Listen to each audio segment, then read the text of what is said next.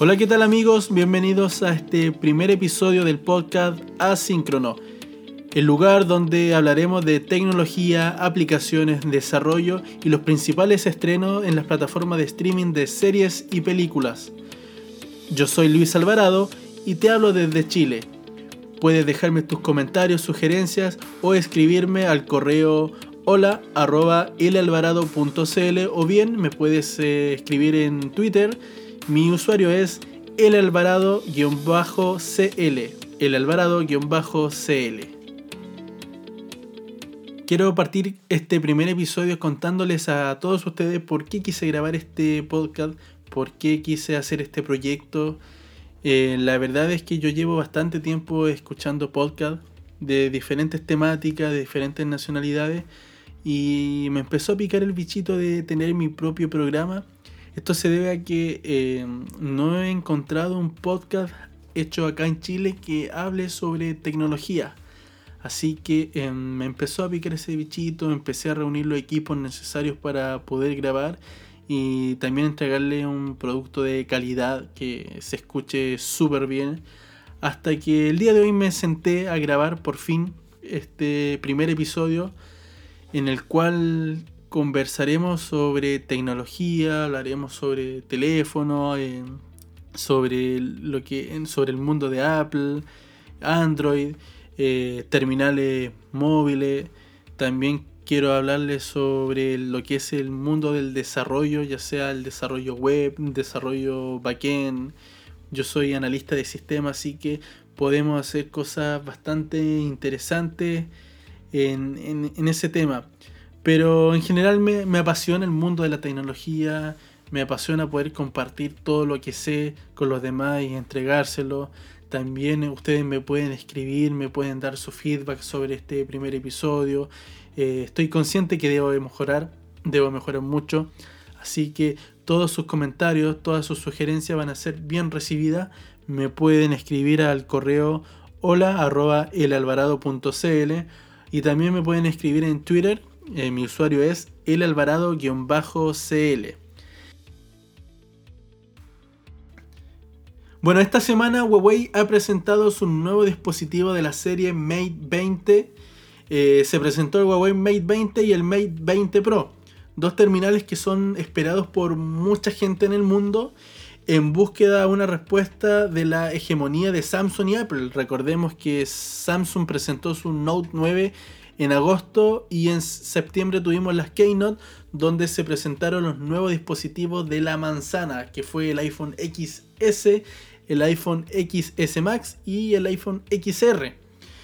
Em, ambos equipos de Huawei eh, cuentan con el nuevo procesador de 7 nanómetros, el Kirin 980, hecho por la misma Huawei, específicamente para todos sus equipos, además de la nueva versión de EMUI que está basada en Android Pie. El modelo no Pro lo vamos a encontrar desde los 4 GB de RAM, mientras que el modelo Pro se comenzará a distribuir desde los 6 GB de RAM. El almacenamiento interno de los equipos se extiende hasta los 512 GB en los modelos más avanzados, aunque va a ser un poco probable que veamos esas versiones en nuestro mercado. La batería de estos terminales varían entre los 4000 y 4200 mAh deberían tener una autonomía bastante impresionante. Además, se cargarán con un nuevo sistema que aguanta hasta los 40 watts, lo que junto a una carga inalámbrica extremadamente rápida eh, de 15 watts lo van a convertir en equipos muy versátiles. Además tienen carga inalámbrica reversa, esta fue la joyita de Huawei. Esto quiere decir que con el mismo celular vamos a poder cargar otro dispositivo, va a funcionar a la vez como una batería externa. Eh, evidentemente las cámaras están hechas, eh, siguen hechas en, con, eh, en conjunto con Leica, perdón. desde el modelo, si no me equivoco, el P9, las cámaras ya venían firmadas por Leica. Eso no quiere decir que Leica las fabrica, sino que Leica las firma, las certifica. Así que sí, yo tuve un Huawei P9 y tenía cámara firmada por Leica y la cámara era súper buena yo me compré un Huawei P9 porque me gusta sacar fotos en monocromático, en blanco y negro.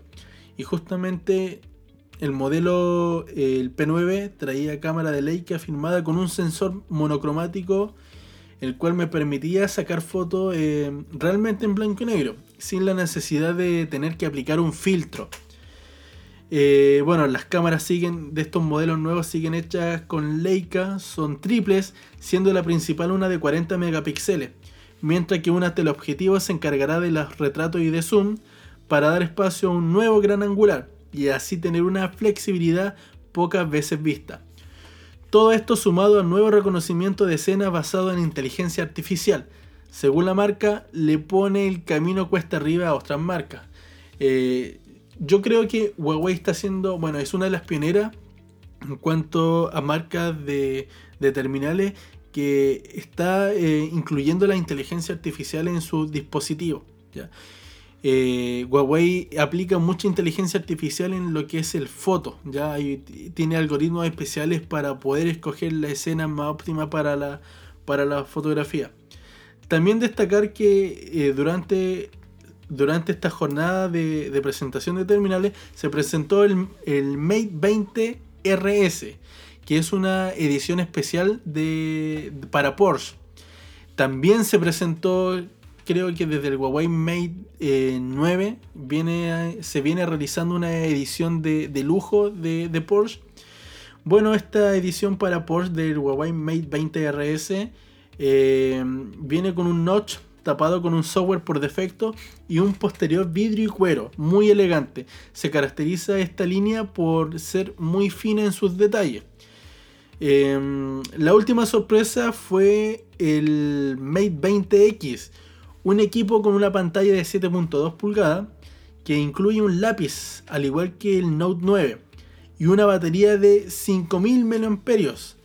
Lamentablemente la resolución de este equipo solo es de 1080p. Eh, como ya lo habíamos visto en, noticias anteriores, eh, tiene un sistema de refrigeración por grafeno, además de una cámara de vapor logrando así mejor rendimiento en aplicaciones de alto desempeño como en juegos 3D. Siguiendo con las noticias de tecnología que marcaron la pauta de esta semana, Microsoft soluciona el terrible error en la actualización de Windows 10, pero aún no puede instalarla. El gravísimo error de Windows 10 provocó la pérdida de archivos y Microsoft incluso llegó a pedir a, los usuarios que no usaran la computadora. Eh, caos y más caos en las actualizaciones de Windows 10. Bueno, yo creo que eso ya no es noticia eh, sobre Microsoft. Hace algunos días un error hizo que se borraran archivos de las computadoras de aquellos usuarios con el sistema operativo que habían actualizado a la October Update, como le llamó Microsoft. Luego de eso, la compañía le pidió a los usuarios que dejaran de usar su computador hasta que tuvieran una solución y por fin la por fin se solucionó el error de la actualización de Windows 10. Por fin hay buenas noticias. Si ustedes son parte de esos desafortunados que actualizaron y se vieron afectados, una vez más la Windows 10 October Update estará disponible para que la puedan descargar, aunque de momento de manera limitada solo para los miembros de Insider. Esto básicamente para asegurarse primero de que no va a haber otro fallo caótico. Lo más seguro es que la actualización quede disponible para todo el mundo en cuestión de días, así que les va a tocar tener que esperar un poco más de lo habitual, paciencia. Por ahora no hay ninguna fecha concreta, lo que sí podemos saber es que la compañía ha asegurado que fue una muy pequeña minoría la que se vio afectada por el problema. Una centésima parte del 1% de las instalaciones de la, de versión 1809 aunque dejaron claro que eso no hace que sea un problema menos grave. Esperamos que esperamos poder vivir para ver el día en que Windows lance una actualización importante sin hacer que el equipo termine estallando en llamas. Siguiendo con nuestra sección magazine, Netflix anuncia la cancelación de Iron Fist, ya no va a haber tercera temporada de esta serie. Netflix y Disney han anunciado que han decidido cancelar la serie Iron Fist a solo una, semana desde el estreno de su segunda temporada. El anuncio se realizó a través de un comunicado al sitio Deadline que dijo lo siguiente. Marvel Iron Fist no regresará para una tercera temporada en Netflix. Todos en Marvel Televisión y en Netflix estamos orgullosos de la serie y agradecidos por el trabajo duro de nuestro increíble elenco, equipo y showrunners. También le agradecemos a los fans que vieron estas dos temporadas, aunque la serie en Netflix ha terminado, el inmortal Iron Fist seguirá vivo. Esta es la primera, bueno, esta es la primera vez que eh, se cancela una serie de Marvel en Netflix. Y en el mismo comunicado se menciona que los miembros del elenco fueron informados de la decisión tan solo unas horas antes. Eh, y bueno, aunque no, aunque no va a haber temporada de Iron Fist, sí existe la posibilidad de que veamos al personaje que es interpretado por Finn Jones en futuros episodios de otras series como Luke Cage, Daredevil, Jessica Jones o The Punisher. Em, se especula también que podemos ver una segunda temporada de Defender o hasta el regreso de la serie en un nuevo servicio de streaming de Disney. La realidad es que la serie de Iron Fist nunca terminó de convencer a toda la fanaticada, pero afortunadamente tendremos más series de Marvel como la tercera temporada de Daredevil que se estrenará este 19 de octubre. Bueno, ¿qué opinan ustedes de la cancelación de Iron Fist? Me pueden dejar sus comentarios, me pueden escribir a las redes sociales, a Twitter, que se lo mencioné anteriormente. Para continuar con un tema off topic, quisiera contarles eh, algo sobre ciencia, ciencia que se está haciendo acá en Chile, Made in Chile, y trata sobre un temido hongo de la fruta y verdura que tiene sus días contados. Todo esto debido a una innovación chilena. Científicos lograron desarrollar un producto que controla uno de los problemas más frecuentes que se vive acá en el país, específicamente en el sector agro. Seguramente pocos de ustedes han oído hablar de la botritis, pero se trata de un hongo parasitario que afecta seriamente al sector agroindustrial de Chile. Ahora, científicos del país han desarrollado un producto para poder controlarlo. Probablemente más de alguna vez ustedes han tenido que botar fruta o verdura porque se encuentra con unos pelitos o unos pelos que aparecen después de un largo tiempo en el refrigerador o en la cocina. Bueno, eso es la botritis es la enfermedad que afecta al agro chileno y se ve comúnmente en frutilla, uvas u otra especie. Para terminar con este problema, la firma chilena Botanical Solutions desarrolló Bostris Top, que es el primer biopesticida bioquímico en base a extracto de quillay, que es una planta nativa de Chile, el quillay, que actúa por contacto sobre la planta tratada y directamente sobre la botritis cinerea. El resultado Elimina los desagradables hongos que aparecen en los refrigeradores y extiende la duración de la fruta y verdura. La botritis es el hongo más complicado que hay, porque se desarrolla en bajas y altas temperaturas. Entonces, cuando tú dejas fruta en el refrigerador, ves que te aparece un hongo encima y eso es lo que se trata de eliminar, ya que contagia al resto de la fruta, produce mal olor y también puede eh, generar alguna enfermedad al poder consumirlo. Bueno, eh, este producto Bostrip-Top, al ser un biopesticida natural extraído del quillay, que es una planta nativa de Chile, no genera efectos colaterales en los alimentos como otros productos de síntesis química, por lo que se transforma en una solución amigable tanto con el medio ambiente como para las personas. Bueno, llegamos a la parte ya del desarrollo web, desarrollo frontend, desarrollo backend. Y quisiera en este espacio contarles sobre mi experiencia de cómo llegué a conocer la informática. Eh, bueno, esto se remonta hace muchos años atrás, donde yo iba camino a la universidad a matricularme, pero me van a creer que yo no iba seguro de qué estudiar estaba entre ingeniería en prevención de riesgo y ingeniería en informática, pero tampoco tenía un conocimiento muy amplio sobre lo que se trataba de ingeniería en informática, Solamente sé que en ese momento relacioné informática con computadores, ya, me inscribo acá. Así que entré a la carrera sin saber realmente de qué se trataba. Bueno, con el tiempo tú te vas dando cuenta de que informática es bastante amplio, tiene muchas áreas en las cuales te puedes desenvolver, lo que es base de datos, lo que es la programación, eh, lo que son servidores, tiene muchas especializaciones. Y ahora está de moda lo que es la ciberseguridad, que también es como una rama nueva y actual de la informática. Pero volviendo al concepto general, eh, bueno, yo llegué sin saber nada de lo que es informática, nada de, programación, y me van a creer sin saber nada de lo que es computadores. Así que em, me fui metiendo poco a poco en este mundo y la verdad es que me tiene enamorado y fascinado lo que es la informática y cómo se complementa mucho con la tecnología porque van de la mano. Principalmente a mí me gusta eh, lo que es el desarrollo web. Ya el desarrollo web. Eh, lo que es HTML, CSS, JavaScript, todo lo que sea el front-end de desarrollo web me gusta. ¿ya?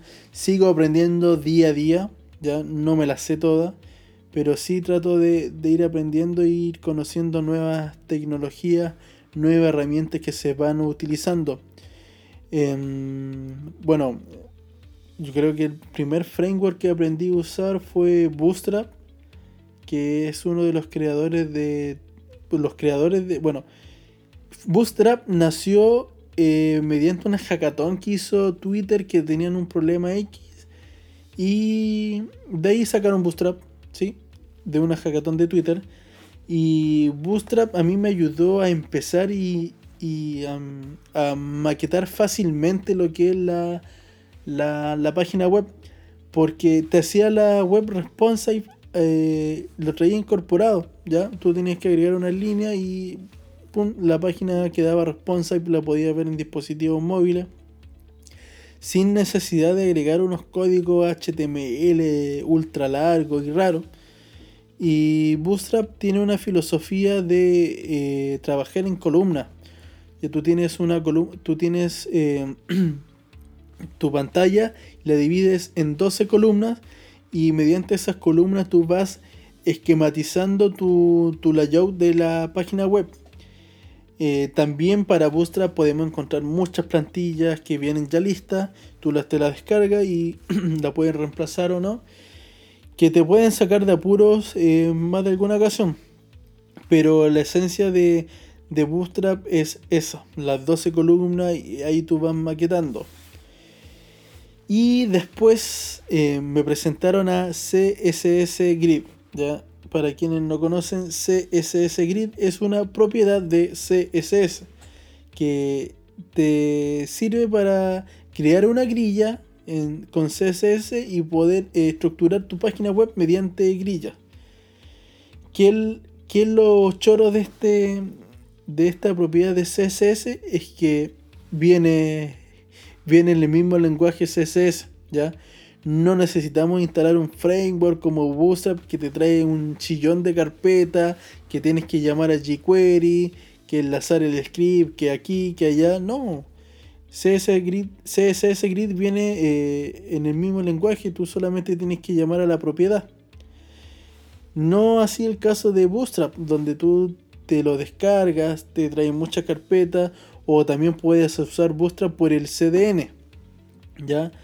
Así que em, esa otra herramienta que conocí hace poco tiempo, sí, no la mm, estoy aprendiendo a utilizarla, ya no la sé usar del todo, pero se ve bastante chora, ¿ya? Y te ahorra te ahorra un millón de cosas porque como te dije, te ahorra muchas carpetas que no sirven, eh, esos archivos que te, te baja Bootstrap que vienen minificados, que tienes que ir al. Si te baja una plantilla y quieres modificar algo, eh, te tienes que ir al editor, o perdona, te tienes que ir al navegador, a tu navegador que usa, predeterminado, y ver dónde está la parte que quieres cambiar, después buscarla en el código.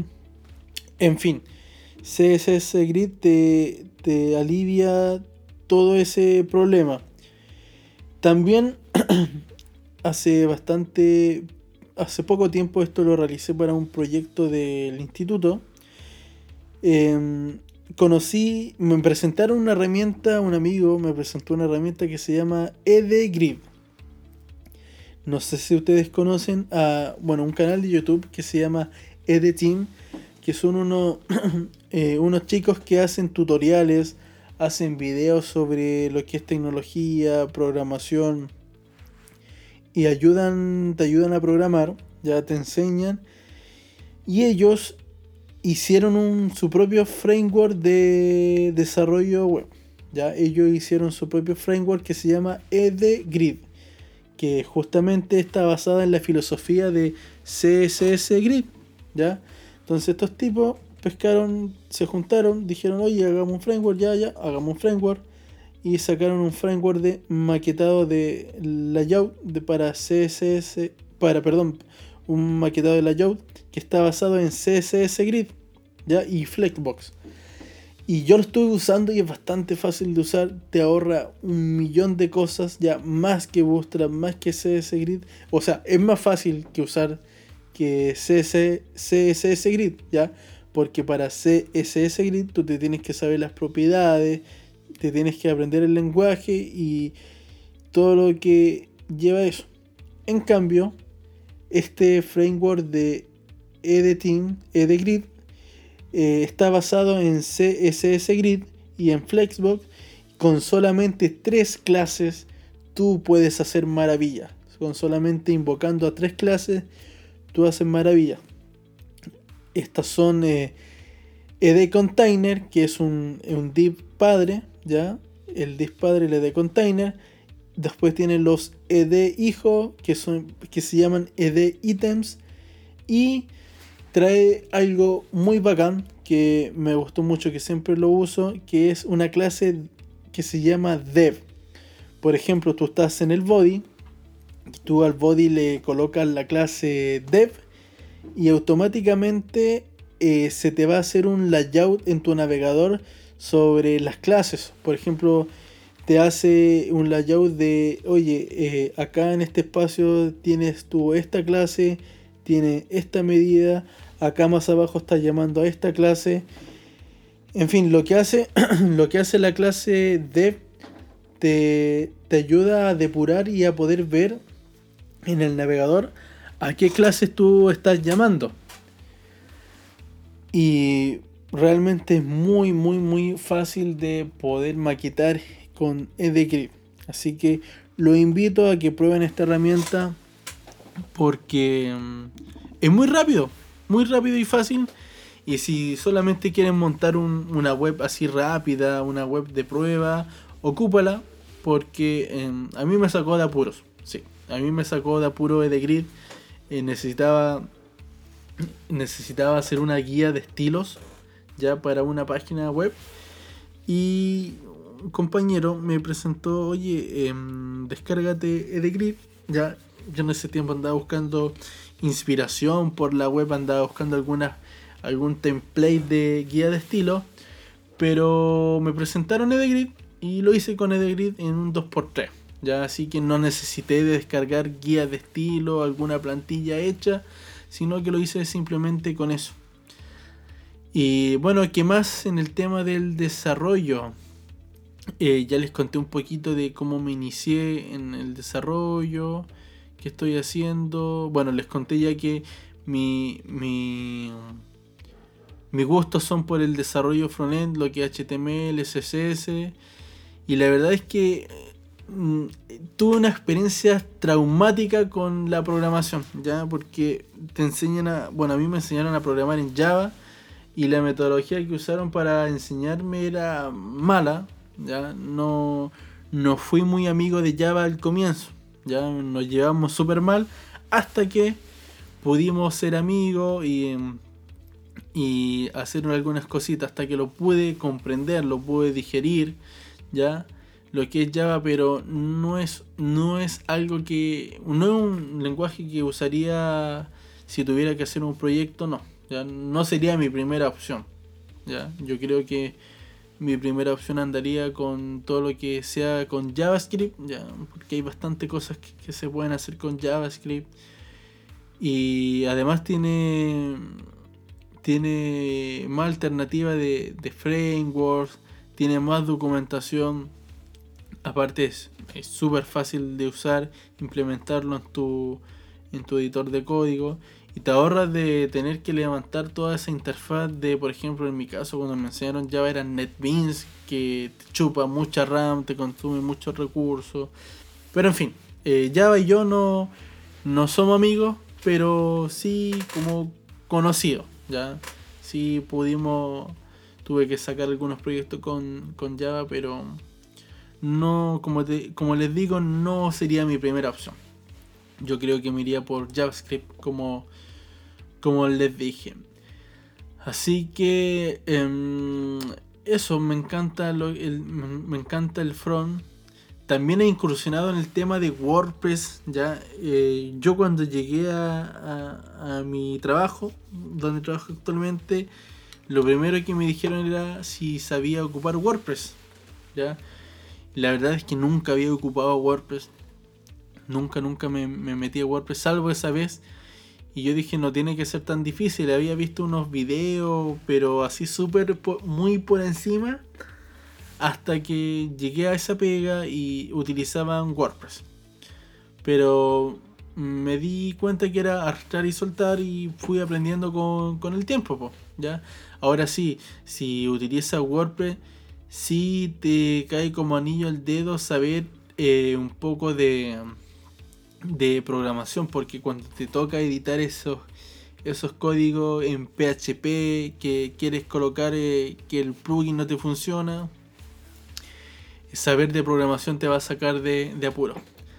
Así que em, como consejo, eh, las personas que quieran estudiar tecnología, eh, estudienlo porque hay mucho campo laboral hay muchas cosas que se pueden hacer y eso es lo bonito de la informática que tú puedes crear cosas y solamente necesitas un computador y una conexión a internet y te puedes crear, ¿ya? Puedes hacer maravillas con la con la informática, con la programación, ¿ya? Puedes irte a un café, a la universidad donde tenga una conexión wifi y, y un computador y puedas programar puedas hacer cosas, puedes crear cosas, eh, háganlo. esto es la pega del futuro, ¿ya? Y ya se está viendo y se necesita muchas personas para poder, por ejemplo acá en Chile se necesitan muchos, muchas personas, personal informático para poder eh, cumplir con la demanda que necesita Chile. Y se están extrayendo, bueno, se están viniendo desarrolladores de otros países para poder eh, cumplir con estas vacantes. Pero mi llamado es que si te gusta la tecnología, te llama la atención la programación, eh, dale una oportunidad que va a descubrir que es realmente bonita, ya es muy grande y si, te, si no te gusta algo te puede ir por otro lado, ya por otra rama. Es muy grande, como te dije está el desarrollo frontend, el desarrollo backend, lo que es la comunicación de servidores, te tienes también eh, lo que es base de datos, ¿ya? El desarrollo de base de datos, que hay mucha pega ahí también, es bastante grande. Tienes también una rama nueva que está saliendo. No sé si el término es rama, pero se llama los DevOps, los DevOps, que son los encargados de eh, infraestructura, ¿ya? Recordemos que ahora se está usando mucho lo que es la nube, ¿ya? Entonces los DevOps son los encargados de desplegar tu aplicación en la, en la nube o la arquitectura en la cual tú, tú quieras disponer de, tu aplicación. Em, tenemos también los, los data science que están, que están en gran auge ya. Eh, por todo lo que es inteligencia artificial que está saliendo ahora. ¿ya? Y justamente, justamente para lo que es inteligencia artificial, se, utiliza un lenguaje principalmente, ya que está, está ganando mucho adepto, que es Python. Si escucharon hablar alguna vez de Python y le dijeron que era arcaico, por favor no escuchen y hagan caso omiso de eso, porque Python, señores, es el lenguaje del futuro. Y ya lo está haciendo el lenguaje del futuro. Todo lo que tenga que ver con inteligencia artificial, machine learning, está basado, bueno, se puede hacer con Python. Así que si están aprendiendo Python o quieren aprender Python, háganlo porque eh, van a generar mucho ingreso, se, eh, se, van a generar muchas vacantes laborales también para todo eso. ¿ya? Así que, eh, bueno, eso fue, como un off topic de lenguaje de programación. Yo también quiero aprender Python, no, no sé Python. Me gustaría aprender Python en unos meses más, ¿ya? Bueno, si tú sabes un lenguaje de programación, se te va a hacer muy fácil aprender el otro. Ya algunas cosas son iguales, por ejemplo, los ciclos, quizás cambio la sintaxis, pero la lógica y la base sigue siendo la misma. Así que, em, ¿qué más les puedo contar sobre desarrollo? Em, como modo general, yo creo que eso. Ya en, otro episodio podemos entrar más en profundidad. Por ejemplo, podemos hablar en un episodio de lo que es WordPress, Em, podemos hablar otro episodio de lo que. cómo tengo mi configuración, ¿ya? Mi configuración, mi entorno de desarrollo, qué, qué, cuáles son las herramientas que ocupo, cuál es el editor de código que uso, cuáles son los plugins, etcétera. También eso daría para, para otro episodio. Así que eh, para ir cerrando este tema, ya este primer episodio que va a ser un poquito cortito, ya debido a que es mi primer episodio, mi episodio de, prueba. Eh, quisiera que me dejen sus comentarios, ya que me escriban a mi correo hola arroba elalvarado.cl y me escriban en Twitter eh, elalvarado-cl. Ya, si ingresan a mi página web bueno, van a ver que me faltan algunas cositas, no la estoy haciendo la estoy haciendo recién, tengo una sección de blog también que me gustaría escribir, pero no he tenido el tiempo de, hacerlo. Yo creo que ahora sacando ya este proyecto del podcast mm, me voy a dar el tiempo para poder escribir alguno, algunas cositas que también me gusta me gusta escribir. Así que eh, si, te gustó este, si te gustó este episodio, eh, por favor, eh, coméntalo y dale like, ¿ya? O estrellita, como sea en el, en el gestor de podcast que tú estás escuchando. trataré de subir contenido semanalmente para, para ustedes en la mejor calidad posible. Por favor, si eh, si te gustó, comenta, dame tus sugerencias, eh, tus inquietudes que a mí me van a ser de mucha ayuda ya para poder mejorar en un segundo episodio, tercer episodio y lo que dure este, este asíncrono podcast. Así que em, espero que nos encontremos la próxima semana. Compartan este podcast para que llegue a más personas y para que seamos muchos más ya de la comunidad asíncrono. Eh, no se olviden de comentar. Ya, ya me voy. No se olviden de comentar, eh, darle like o estrella, lo que sea, corazones. Y nos vemos en un segundo episodio de Asíncrono Podcast. Chao.